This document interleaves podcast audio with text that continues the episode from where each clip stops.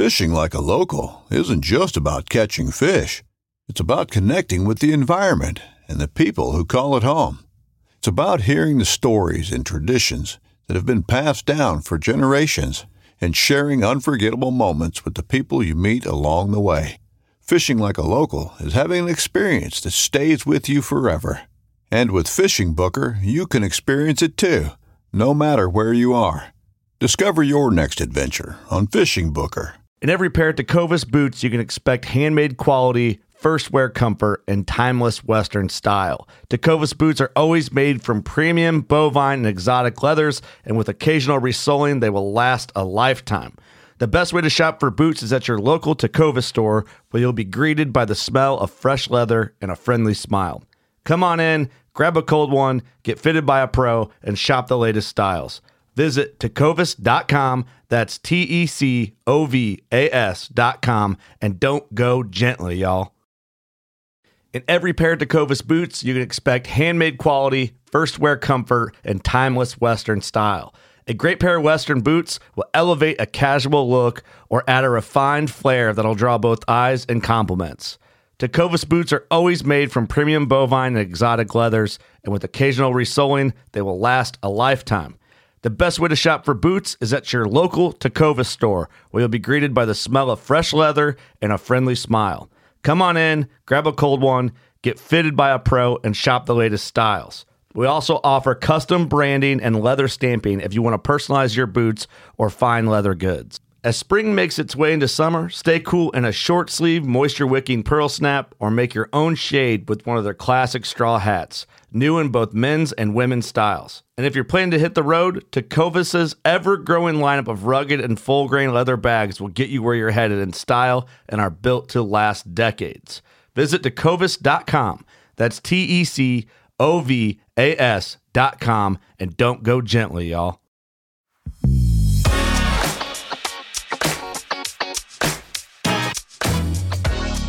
Here in the Northern Rockies, dark winter months are outlasted in basements, dens, and nooks where kindred souls gather together to share intel, swap fly patterns, and relive the memories from seasons past.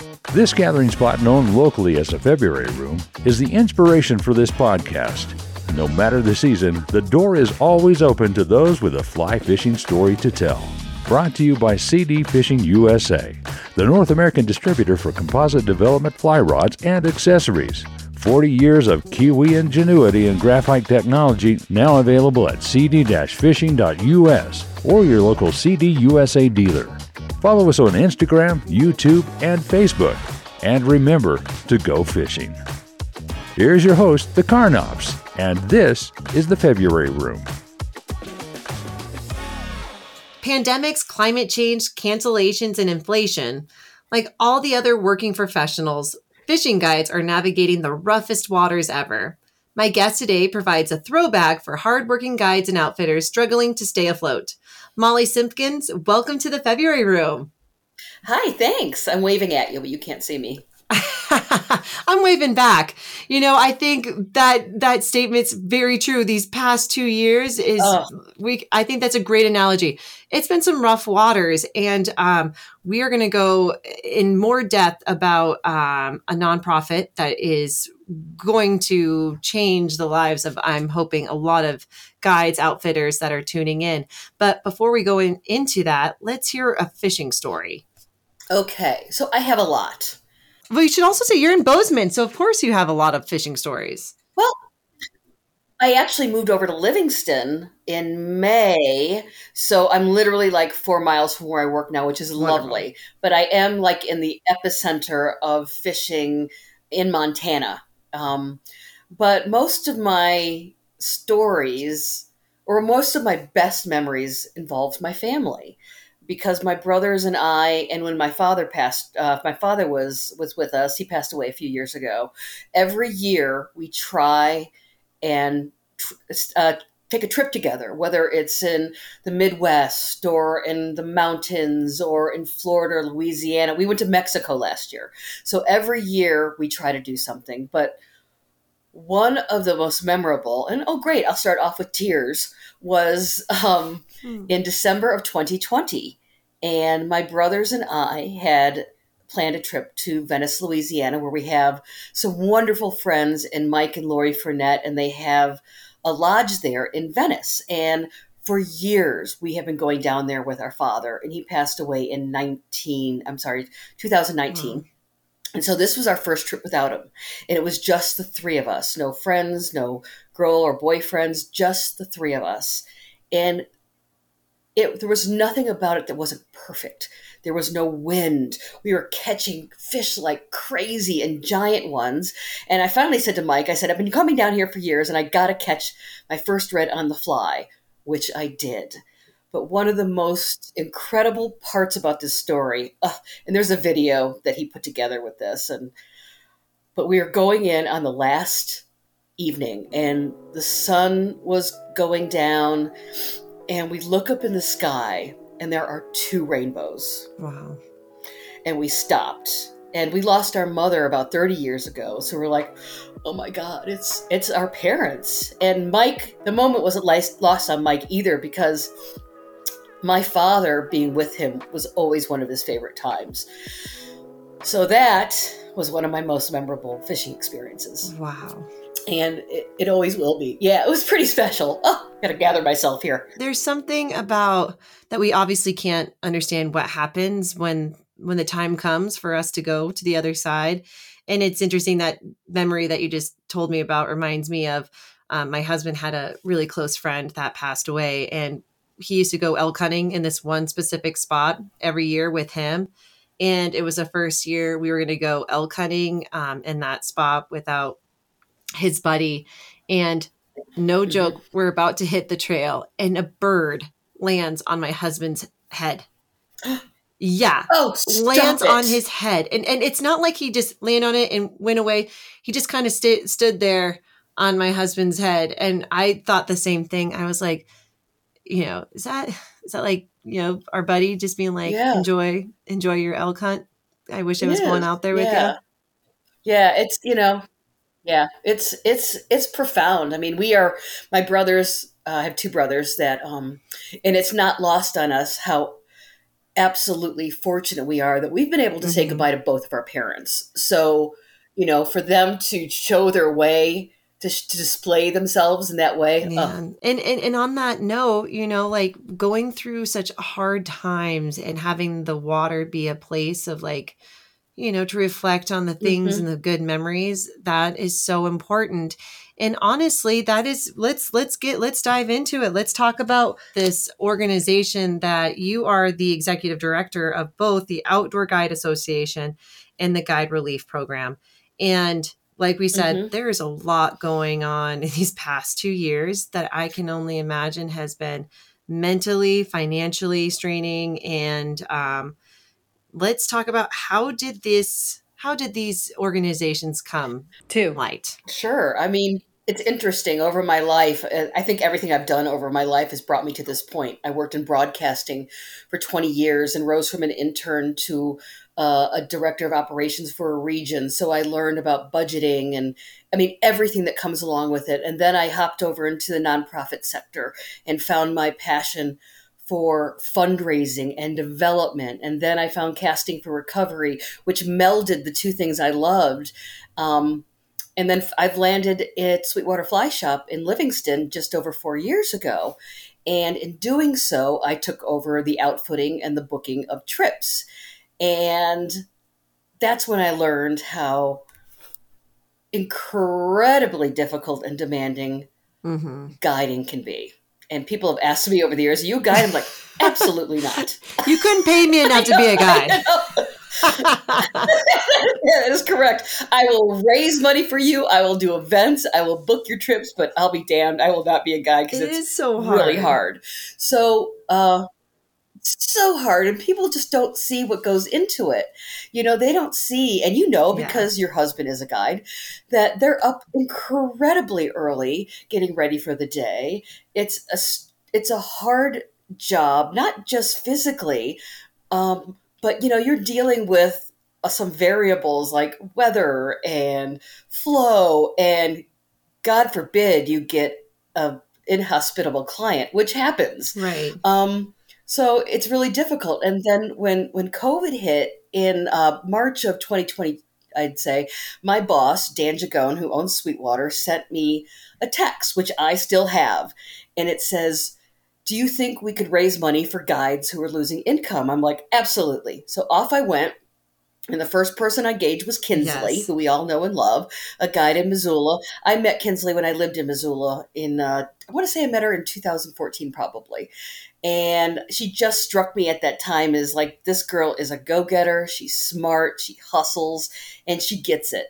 Um, so she was my first. Then we started engaging some other people around the country, uh, around the state, excuse me. Um, because when you're giving people money, you want to make sure you do it on the up and up, and several people are involved. I didn't want people to say, oh, she's giving money just to her guides. I wanted to make sure it was really transparent. Um, so that's what we did. And then when the CARES Act passed, anyone who could could get unemployment. And they also changed up the system for independent contractors, such as guides, even hairdressers, to take advantage of that. Plus, you know, an extra few hundred bucks a week. So I didn't feel right raising money for that. So we pivoted at that time.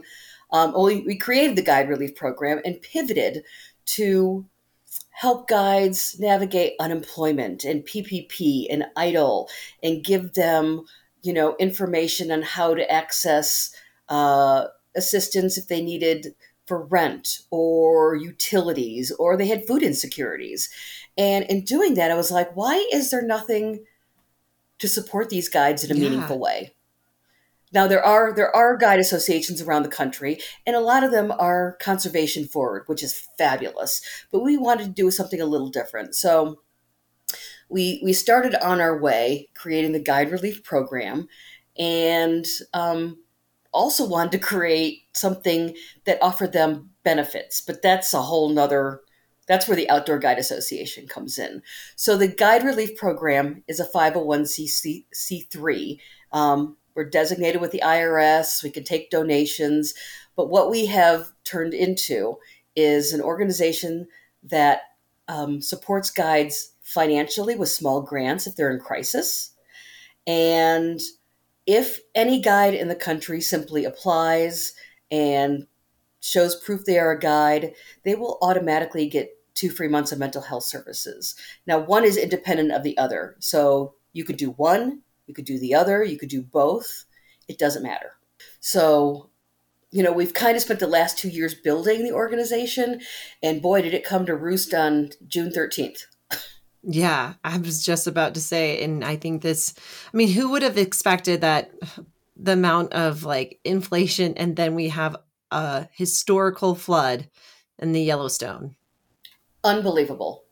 I mean, we were sitting there on shop that Monday morning, and it was me and one of the shop guys and one of uh, the Vermil- Vermilion boys who who works upstairs. Pat came downstairs. And he goes, "This Corwin Springs is showing like fifty one thousand. We're like, we're like it's broke. It's broken." There's no way that the river is at 51,000. And we started getting reports from upriver that it was indeed true. And we just started battening down the hatches at the shop, took all the inventory off the floor. Pat, I think, is the hero of this story, just tarped and sandbagged the ever loving hell out of that building. And we got a couple inches in there, but certainly um, fared much better than many businesses or homes in the area. And then, of course, our guides. And what I, I really appreciate about the guide relief program is that, like you said, a, there's so many programs out there. A lot of it dealing with conservation, which we need to. Like, if we're all using these resources, but to take it into the guide's hands, like, hey, time Mhm. out. How are you doing? Because I also feel guides have now have a lot of responsibility more so than in the past um, I'll be talking to guides and whether there's a lot more people on the rivers. And that is a real struggle, I think, in Montana for fishing guides is like, I love these waters. Am I abusing these waters? Like, Yep. don't you think Yeah. that's the truth? It is the truth. I mean, that's just one of the things that many guides struggle with. You know, the resources we have, you know, we're losing them, not just here, everywhere. Yeah. In the country, the waters are warm, they're low. You know, I have guides come in also, and etiquette, for whatever reason, this season is gone out the window. People rent boats and rafts and they come back to me every day and they're like, there was five rafts just sitting at the takeout or the put in, just partying like, you know, there's there's no other people.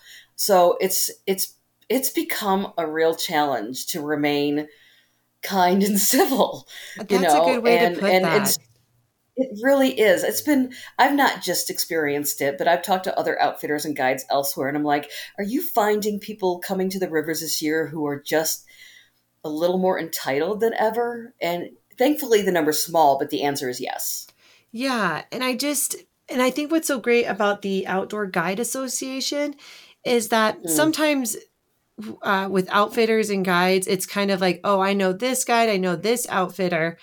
Um, but the Outfitter Guide Association can create an umbrella for all these outfitters to talk with each other. Like, could even figure out, hey, how do we manage this a little bit better? Let's open that conversation. Yeah, and that is going to be that's going to be part of the Outdoor Guide Association, which is different Yes. than the Guide Relief Program. I know it's brought some confusion to people, but what had happened is as we started building the Guide Relief Program, we wanted to offer these benefits that were never available to guides. But I will say, in building any nonprofit, the key is a fantastic attorney. And we have been blessed with uh, a gentleman in Connecticut who is a- an avid fisherman and understands what I was trying to do and said, listen, you can't do this under one, one uh, nonprofit because the Outdoor Guide Association is um, a 501c6, which is a Yes. membership organization. So he made it very clear to us that these have to be treated totally separate in the eyes of the IRS and the eyes of everyone. So the Guide Relief Program is the 501c3 that offers um, support, whether it's financially or with mental health. The Outdoor Guide Association is a 501c6, which offers, in quotes, benefits. So for $50 a year, which I don't know if that's a good business model or not. I guess we're going to find out. Um, guides, you know, I don't know. We're all in it together. Let's just be honest. Guides are more right. than they're resilient. They can go through some like figuring out like these these these little Yeah. drift and rafts. Like, oh, that that water didn't feel that good. Let's go over the other side. Like, let's keep. Yeah, so for $50 a year, they can join the Outdoor Guide Association right off the bat, no questions asked. They also get those two free months of free two free months of mental health services. What happens is once I approve their um, their membership, I upload their email address uh, to our partners at BetterHelp, and they take it from there. I'm out of the process. I don't know if a guide uses it, doesn't use it. I see some, you know, metrics, but that's it. So I'm hoping that confidentiality um, associated with that um, uh, prompts some guides just to dip their toes in. I mean, I've used it; it's fabulous. Oh yeah. Um, and then the other part of the Outdoor Guide Association, which we're super proud of, is that for about $204 a year, guides will have access to, I always feel like this is a laundry list, but it's so impressive uh, free telehealth, discount dental, discount vision, discount pharmacy and vitamins, roadside assistance, global travel, and pet care for $204 a year. oh my gosh. Now, I've used that dental. I was testing it out, and I pay for my dental every month through Delta Dental. Yay. Yeah. But I went to my dentist and I was getting a cleaning. And I said, How much is it through my Delta Dental? And it was $266. That's kind of steep. Yeah. And then I gave him my card for our organization. It was $100 less. Wow. So it's a real benefit. I mean, it's real. And like I was looking at it, it could cover parts of LASIK for your eyes, and it's crazy pants.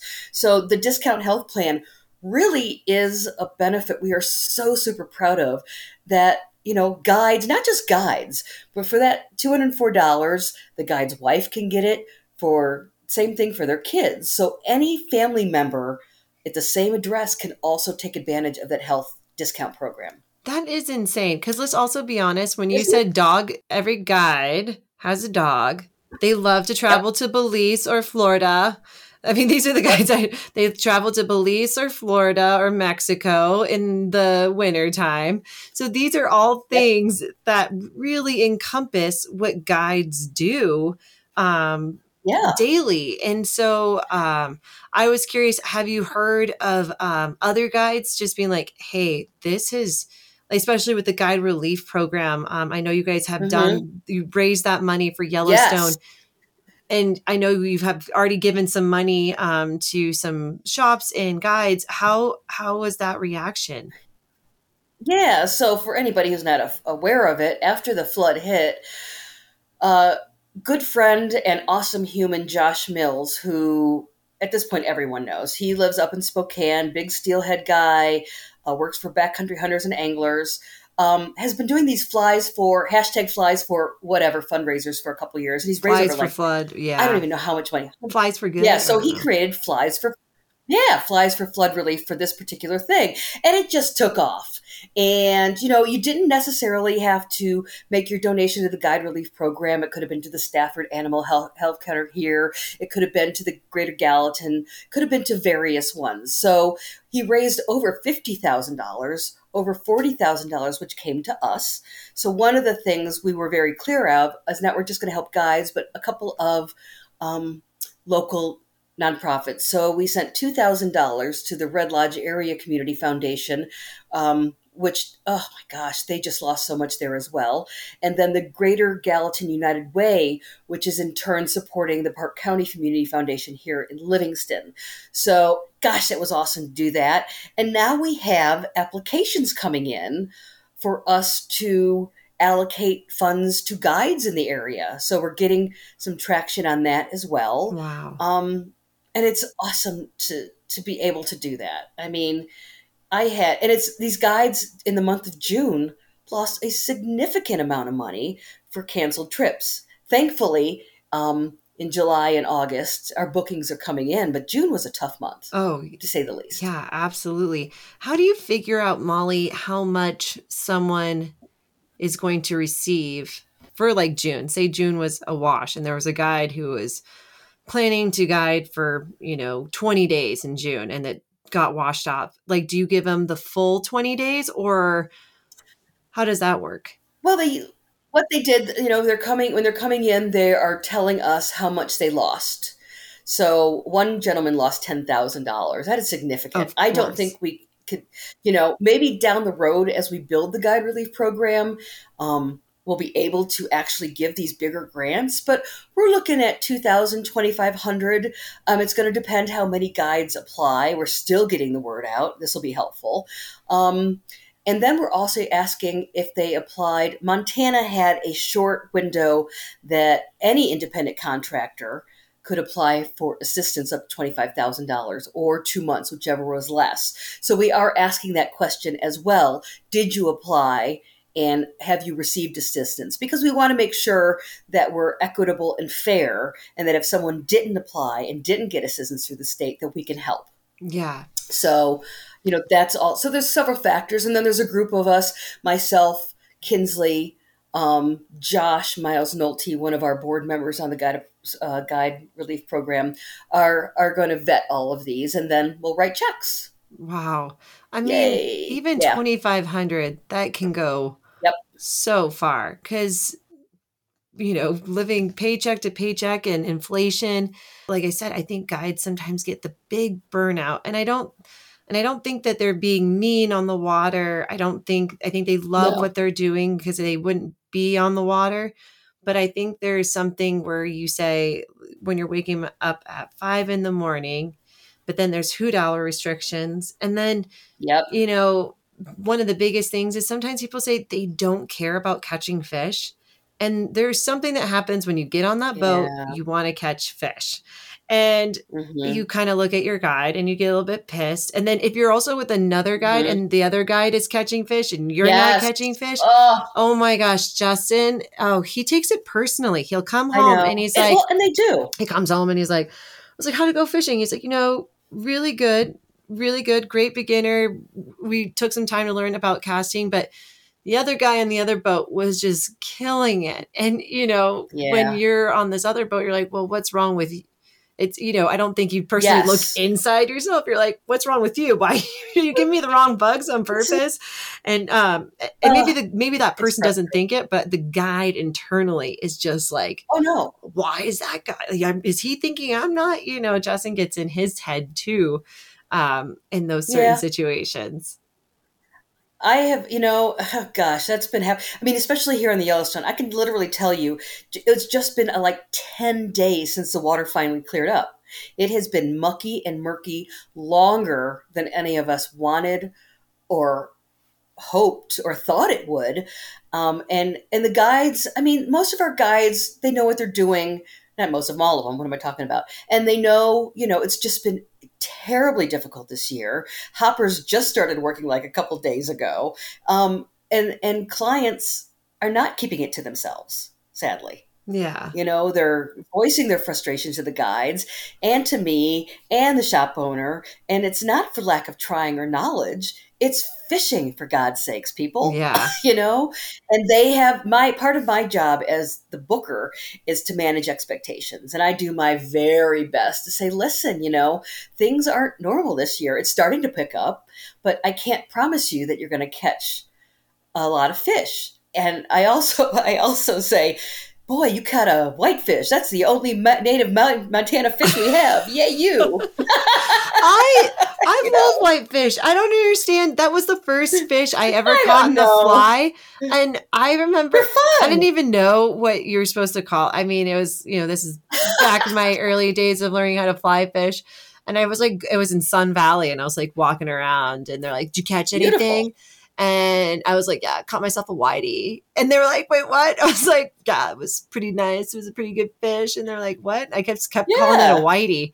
And like a white fish. I was like, yeah, a white fish. And um, Whitefish. I just remember everyone was like, Justin was like, "Ah, people just don't think those are really cool fish. And I was like, what? I mean, I caught it and it looked pretty awesome to me. exactly What's the deal here? It's Like Justin's like, just don't. But I like pranced into that bar, like, hey guys, professional angler over here, waving, waving at everybody. Like, I'm a professional fly Oh, shit, angler. dude. Caught it on a San Juan Oh, worm. God, that thing is small. Have you seen that San Juan That's worm? That's pretty impressive. Fishing like a local isn't just about catching fish. It's about connecting with the environment and the people who call it home. It's about hearing the stories and traditions that have been passed down for generations and sharing unforgettable moments with the people you meet along the way.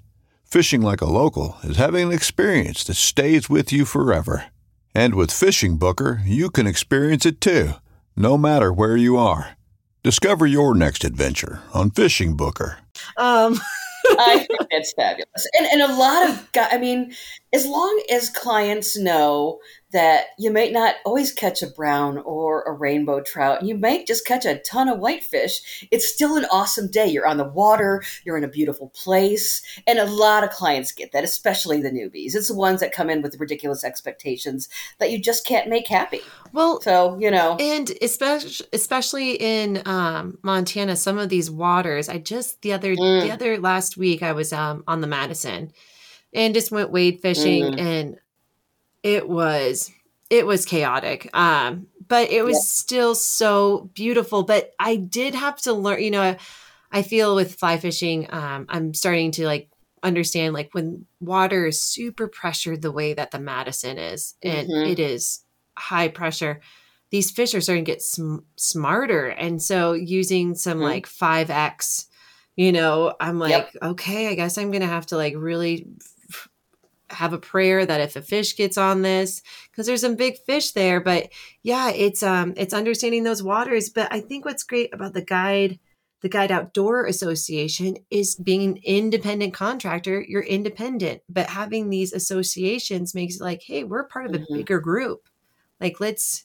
yeah. let's band together. some of the guides I know, we've had this discussion for the Outdoor Guide Association because the membership association is is just that. We are we are serving the entire guiding community, not just not just fly either, conventional as well. You know, if you are a I, we have an I have an ice fishing guide from Wisconsin Love as it. a member of the Outdoor Guide Association, right? Um, so and there's so one of the things we were talking about during the off season, if there is one, there's certainly one in Montana, is how do we create um, an online community where we can all get online, something like this or via Zoom, and talk about our challenges. Um, I have a wonderful guide who this is part of his life, being really um, aware of his mental health and his physical health and of his fellow guides. I would love him to lead something where these guides can just get together and just let off some steam with each other. I don't need to be involved. Kinsley doesn't need to be yeah. involved. Just a bunch of dudes hashing it out. So that's certainly something we're talking about regarding uh, the Outdoor Guide Association. One another thing about the Outdoor Guide Association, other than the health benefits, is that um, our partners at Cross Current, who supply that health uh, benefit, also supply all our insurance products. So, you know, here in Montana, guides need liability.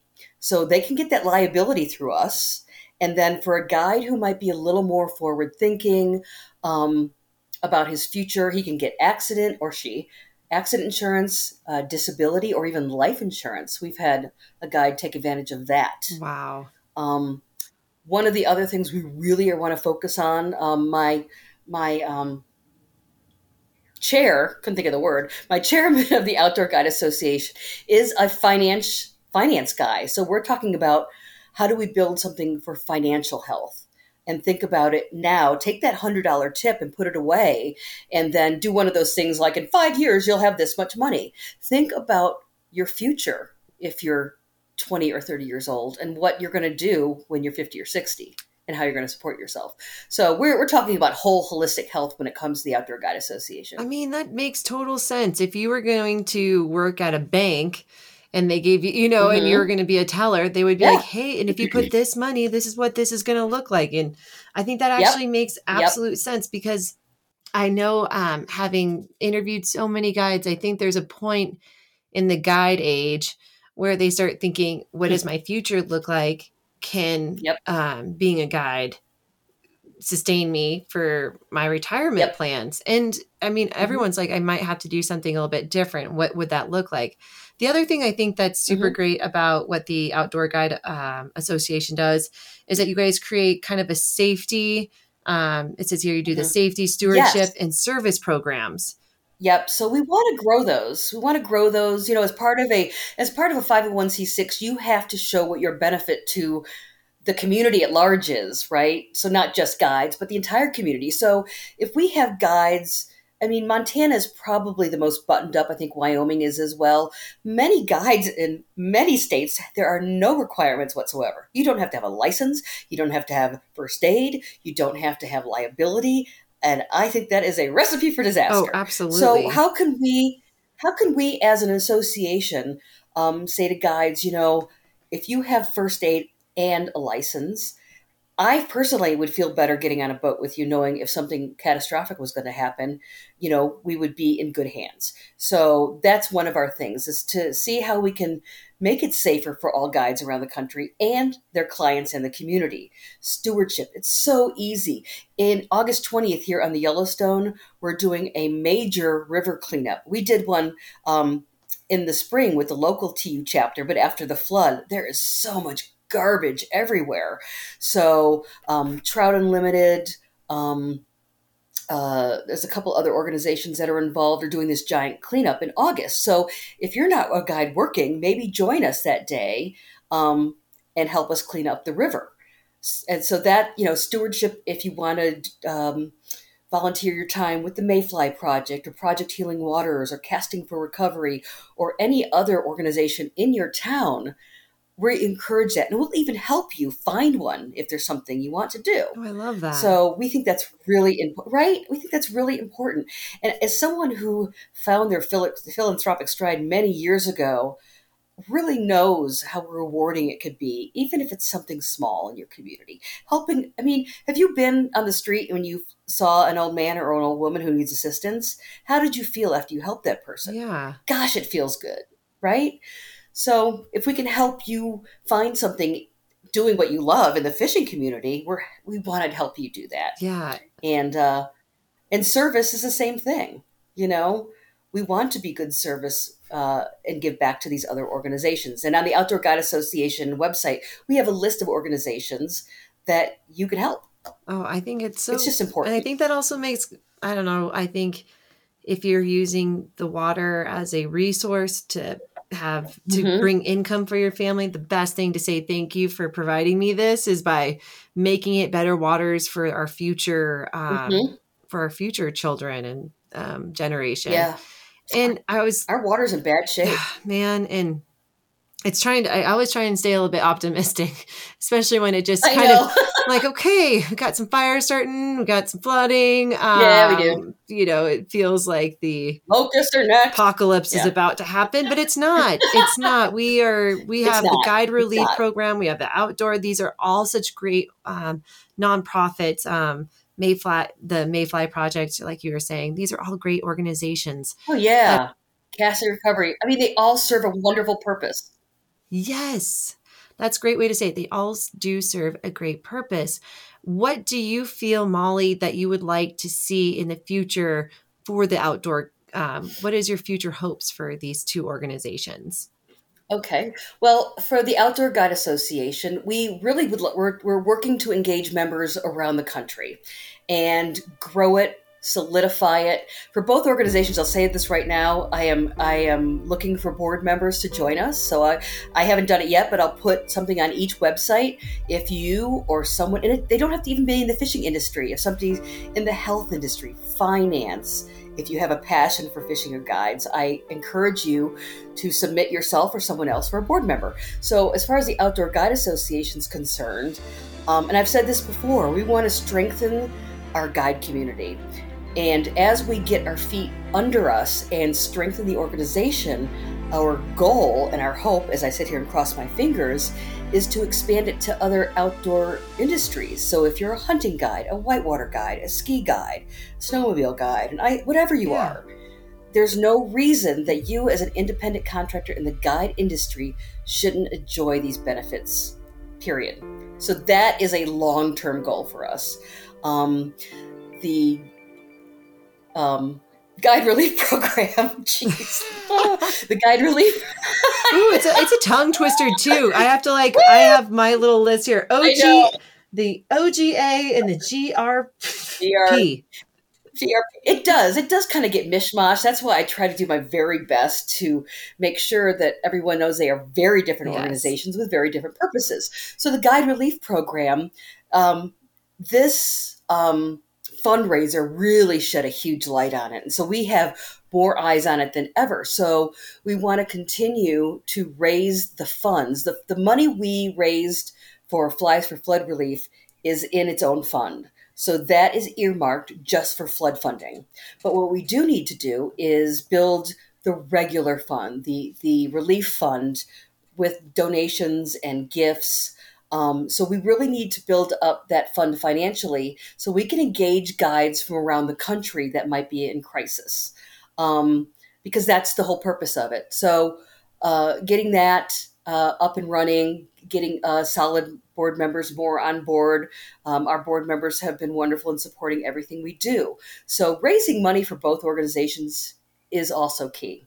Um, I'm actually just working right now on.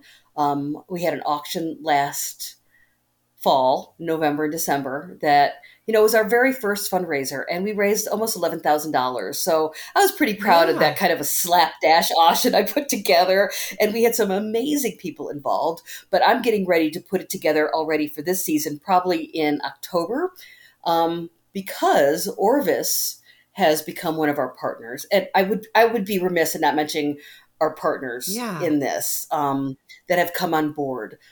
Orvis has um, committed to a great deal of money for 2022, and we'll be doing a matching gift um, fundraiser at the end of the year. Uh, we'll do our auction in October for the Guide Relief Program.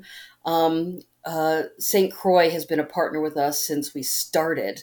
They are in both organizations. Winston stepped up, uh, Cross Current, of course. One of our initial partners was Sawyer Oars. Um, so partnerships are huge to us, both for exposure and for financial purposes. So, you know, we're always looking for more to come on board and support both organizations. In meaningful ways. Yeah, absolutely. And uh, if these organizations or potential board members want to come on mm-hmm. board, do they just reach out to you, Molly? They can do so. Um, my email address for both is molly at guidereliefprogram.org. And what I'm also going to do, I'm, I'm in the midst of finalizing the paperwork if people want to nominate someone. And what I will do is I will put that on, our, on both websites. Um, some people are drawn to the Guide Relief Program more than the Outdoor Guide Association. That's great. That's what we want. If you are someone who sees, has been a guide or, you know, has has fished with guides and you want to see them healthy, Outdoor Guide Association. If you are a big fundraiser and you want to support um, their financial health and mental health, guide relief programs for you. Um, mix and match, really. Whichever one speaks to you, we are glad to take you. With that involvement, you can kind of make bigger decisions. Um, yep. You know, I have to say, I've, you know, there's been times where I'm like, why didn't I go to that board meeting about the school? No. Mm-hmm. Now I'm having to haul my kids across the other side of the street. And if I just went there and oh, voiced gosh. my opinion, I do think about that because sometimes, you know, in a big world where sometimes you feel like your voice cannot be heard or you can't make big decisions, sometimes you're like, well, if I just went to the grassroots, yep. I could have made a little bit of a difference. And then now you're hauling your kids yeah. across the street to the busiest part of the school system and you just showed up. Maybe you mm. wouldn't be doing that anymore. It's but it's funny you should say that. Now that I'm in this position, well, now that I'm in this position of having two boards and trying to lead them, now I understand when I've been on previous boards how important that really is. Oh yeah, you know, it's so super important to be engaged in something that is you're passionate about and that you love, whether it's you know either organization or something else it doesn't take a lot of time or effort, um, but you can make a huge difference in your life and that of others. Well, and I'm, honestly, I'm a, I really am an, um, I'm not a pessimist, but I have to say that I think that the future will only prove that this organization can be needed again and again and again. Yep. Um, I think the yep. world's changing a little Sadly. bit. The water's changing. It's getting hotter. Um, and mm-hmm. the people who are going to affect um, are these independent contractors. And I think it's great that you guys are looking at, ahead because it's not just fishing guides, it's elk, it's mm-hmm. snowmobiles, backcountry. Yes. Like we are all independent yes. contractors, but we are all somehow connected together. And so it's great that these organizations are coming together to provide these resources um, to navigate these these times. Yeah, and I will say because it just popped in my head, and I read this recently. Um, for Montana guides and independent contractors and outfit, any independent contractor in, gosh, I almost said Miami. Good grief! you could be a guide in Miami, right?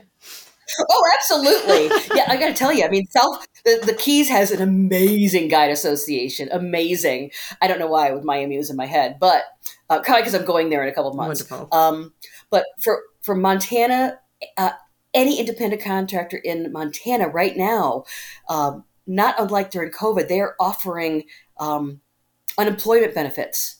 So if you applied for unemployment during COVID, you could do it again now if you suffered from the floods. Wow. That is. I know. And these are the kind of resources that when COVID happened, nobody oh knew gosh. what to do.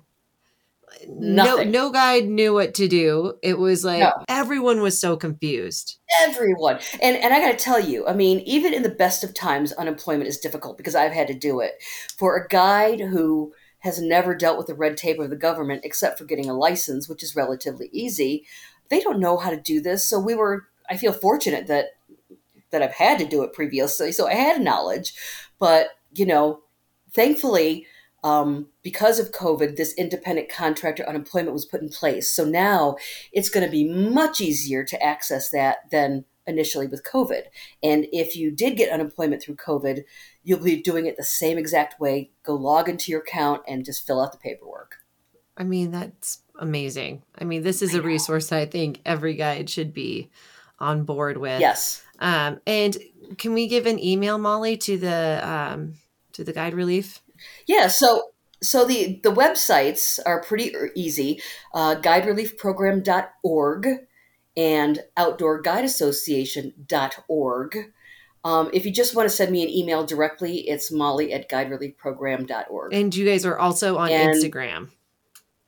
We are on Instagram, we're on the Facebook, uh, we're on LinkedIn, kind of on Twitter. I'm not a big Twitter person. I, I'm not a big social media person. That's why Kinsley does most of it. She's so I I must say. man, she is she wow. I think on her podcast, I think I described her podcast as like the person that wears a lot of hats. She's I don't know how she's able to yeah, she has a lot of jobs. That one, it's it's exhausting. man i don't even know when she sleeps but kudos to her you know it's people like uh, you and kinsley that are just out there making i mean to see a problem and be like you know what instead of just talking about how i don't understand why this is going on how do i navigate this to create a program and step up because that's what it takes is somebody just to step up and say this needs to be fixed and i will do that that that's that's doing hard things let's do hard. Things. We couldn't understand why there wasn't anything like this. And I got to say it again. My boss, Dan Gigone, um, for the first until we made money, he and his wife supported it financially. I did not take advantage of that. I think it cost me less than a thousand dollars. But honestly, and it never could have been done without their support in every single possible way because they see it all the time too. And you know, it was Dan saying, "How do we raise money for these guides in crisis?" That kind of sparked the whole thing, and then leave it to two broads to make it happen. You know, hells yeah. Hells hells yeah. So yeah, I mean, to the yeah. and it's exhausting and it's tiresome, and my brain gets muddled. And I just try to say, listen, this is all for the greater good, and you know, just keep growing and pushing, and keep helping as many people as possible. I mean, as I like to tell my my daughter and my son when they get frustrated, I'm like, you can do hard things. Yes. Sometimes it's really hard, but you do get to the other side and you made it at the end of the day. And sometimes that's all you can look at, like, well, I did a hard thing today. And even as you get older, we can still do hard things. Even we can do hard things, but uh, you know, it's more exhausting. It's more exhausting. It's more. I said the other day, I don't know how people with children do it. I just don't have the energy now. Let alone throw in a, a bevy of children to make it more difficult. No, I can't. I Yeah, I- can't I- imagine. it's you know i mean i'm not the one i'm not putting together a non two nonprofit organizations. That's how i do it molly. I don't i don't sign up for two nonprofit organizations so Fair enough. killing it doing Fair it. enough. Fair, we all have our strengths now, don't we? i've got a podcast in me. I feel I just feel very fortunate that you know my life starting in broadcasting through nonprofits and now at the shop all of those things I have learned have brought me to this place and to these two organizations and what I want to do for the rest of my life. This is what I want to do for the rest of my life. Both of these. Period. wow molly that is i mean that is so beautiful i mean i think Thanks. you know, I'm creeping up to 40 and, you know, still trying to figure out, navigate that. So to be in a place where you're just like, this is what I want to do, that's Yeah. a beautiful thing. And helping other people, I couldn't Yeah. imagine a more rewarding way to reflect on your life. Um, well, Molly, before we sign off, um, I would Oh, love to hear. Let's let's hear another good fishing story. Oh, a good one. Oh, a good, day. a good crazy, a good crazy one. Whatever is up your sleeves. I don't know. I mean, a lot of my stories involve falling. Oh, I love a good falling story, Molly. The other day, I actually took a slide right into the Madison. I was Nice. like, "Whee!" and everybody was there. I was like, Yeah. meant to do that. Just taking a little dipperoo. I did that last week, and I slid down, and I ended up just putting my hand on my head like I was posing. Um, Yeah. like several years several years ago, I lived in Missoula, and I was fishing with a buddy, and I was getting in his boat, and as I was getting in his boat, I fell out of the boat. But I think my my best story, and if you go to my Instagram page, you'll see this from just over a year ago. Um, I was fishing on the Ruby alone, and I met a couple people that I knew, and they went up to their vehicle, and I said, "Well, I'll just take another couple casts," and I stumbled over a rock, and the rocks on the Ruby are sharp, and it hit me in the knee, and I thought I broke something. And uh, I get up to my car and I thought I would just drive home in my waders. And I'm like, golly, my knee feels awful hot. So I get home and I knew there was going to be nastiness under there. So I, I recorded it, of course. And as I pull, and I had liners underneath, and as I pull my waders down, there is a bloody mess. And oh my gosh. I pull the, the other pants down, and there is this gash. And it took about five people to say to me, You need to get stitches before I was like, Okay, I'll get stitches. So yeah, I ended up getting four stitches. And even though I won't mention the wader company, there was not even a mark on the waders.